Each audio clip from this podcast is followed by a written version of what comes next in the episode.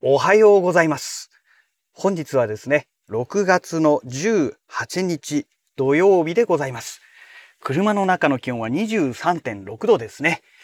ちょっと暑いですから、エアコンをね、ちょっとつけていきたいと思います。えーと、今日の天気はですね、曇りですね。うん、もう、まあ、梅雨入り宣言してね、もう1週間近くですかね、えー、経っておりますので、えー、まあ、曇りでも何ら不思議はないんですけども、ただ、梅雨入り宣言した割にはですね、逆に雨が全然降らないですよね。天気は良くないんですけども、ねえ、雨が降らない、いわゆる空梅雨状態に入ってしまっているのではないかなと思うんですよね。で、このままね、雨が降らない状態で梅雨が終わってしまいますと、ね、また農作物にね、あの、大きな悪影響を及ぼしますので、えただでさえ今ね、野菜類がね、価格が上昇しているところを追い打ちをかけるようなね、まあ、そんな世の中に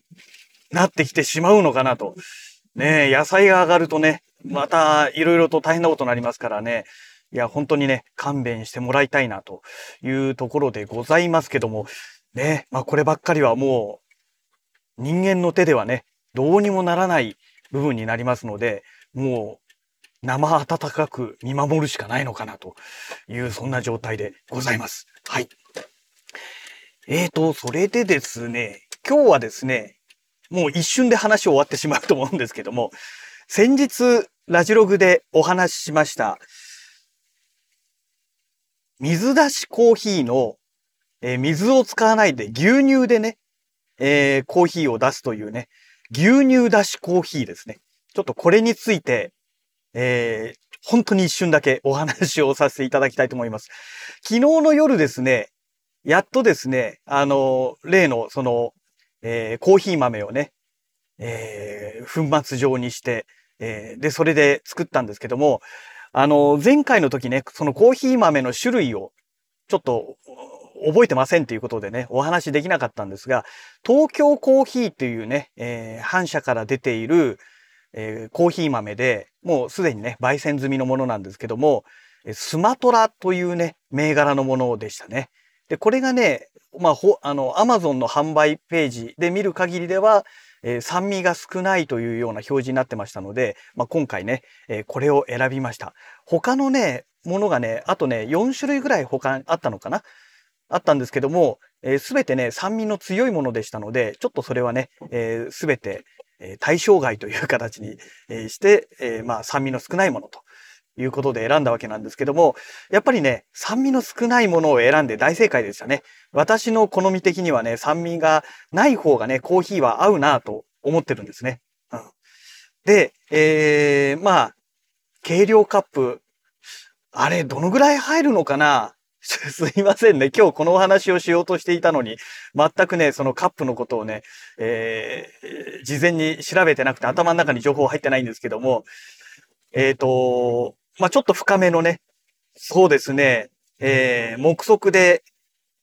2センチから3センチあるかないかぐらいの、えー深さの、やっぱり直径2センチ、3センチぐらいの間の、えーまあ、プラスチック製のね、えスプーンに、えー2杯、えー豆を作ってですね、で、それを粉末にしたんですけども、でね、えっ、と、これで、えー牛乳をですね、500ml 以上ですかね。多分 600ml ぐらい入っていたんじゃないかなと思うんですけども、えーそれで、えー今回ね、えー水ではなくて牛乳でコーヒーを出したと。で、昨日の夜ね、7時半ぐらいかな、やったのがね。で、えー今朝7時過ぎぐらいにね、えーそれを飲みましたので、まあ、だいたい12時間ぐらい、冷蔵庫の中でね、えーこのコーヒーの粉末に、えーつけた状態のままのものですね。えーそれで、えー出したわけなんですけども、だいぶね、なんとかここまで話を引っ張りましたけども、まあ一言で言うとですね、牛乳の濃厚な味と、このインスタントとでは味わえない、この本格的なね、コーヒーの味わい。えー、これがね、ブレンドされた状態の水出しコーヒーに、えー、牛乳を混ぜた状態とはまた違ったね、濃厚な味わいがありました。まあ、個人的にはありですね。全然ありですね。で、水を入れてない分だけあってですね、まあ、ある意味すごく贅沢な、えー、この、コーヒーだし牛乳？うそう。コーヒーだし牛乳じゃない。牛乳だしコーヒーという形になったんですけども、まあ、今後はね、ちょっとこのスタイルで続けていこうかなと思ってます。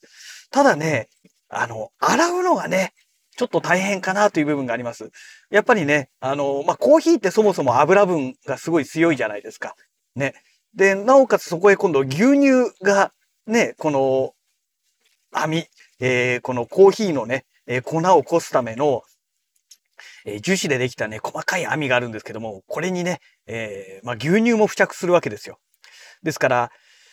今日はね、朝だったんでちょっと忙しかったんで、取らなかったんですけども、えー、8時間以上経過したらね、やっぱりそれは抜いてね、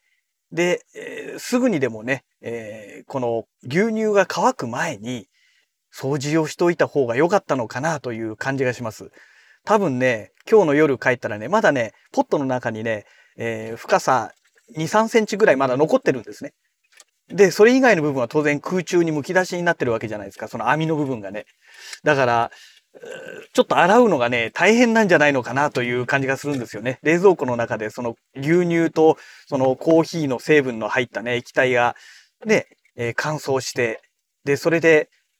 えー、この樹脂製のね、その網の部分にね、え、こびりついている可能性がありますので、で、下手にね、力いっぱいこすると網が破れ、破けちゃいますからね、えちょっとその掃除の仕方をね、考えなきゃいけないかなと。だそういう意味では、もう8時間経った段階でね、もう抜いてしまって、えー、それはすぐもう掃除してしまうというのがね、まあ、一番無難な方法なのかなというふうな、え、感じがしました。はい。